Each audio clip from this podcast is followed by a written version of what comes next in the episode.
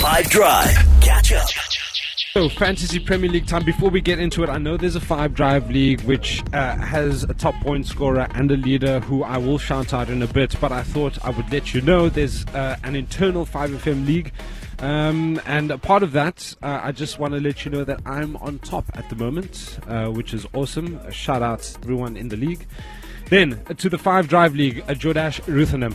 Uh, he holds the lead, uh, but his lead was cut down from midweek. Uh, it's only four points now. It's getting very tight at the top, which is amazing to see.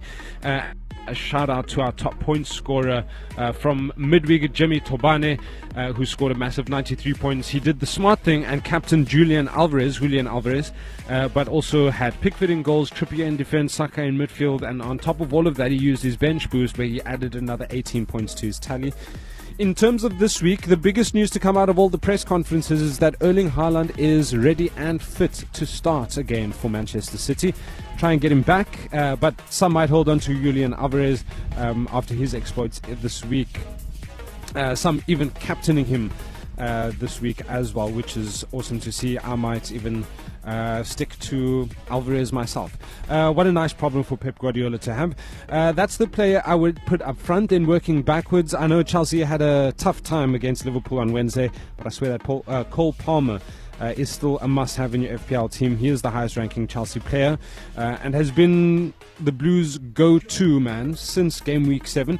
Also in midfield, he did the business against Chelsea on Wednesday. Diogo Jota uh, is uh, the player I'm speaking about. He has now four goals and three assists in four matches, which is impeccable stats. Uh, then in defense, I had a look at Newcastle's next fixtures. They are matches that they should win, but also keep clean sheets. So Kieran Trippier, he's involved in defense and attack with him being on all the set pieces. Uh, he is the defender to have.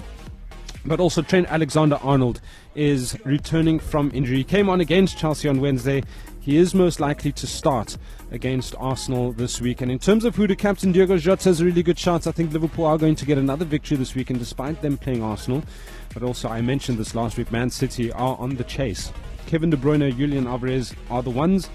But I think everyone is overlooking him at the moment. Uh, back like a house on fire after serving his ban. Ivan Toney uh, is banging form like he never left football for eight months. So those are the options for captaincy. I wish you nothing but the best for you and your team. That's what I have for you today. This were a real bit of extra time, this is when the ref blow the whistle because it's finished. Catch up from some of the best moments from the Five Drive team by going to 5FM's catch up page on the 5FM app or 5FM.co.za.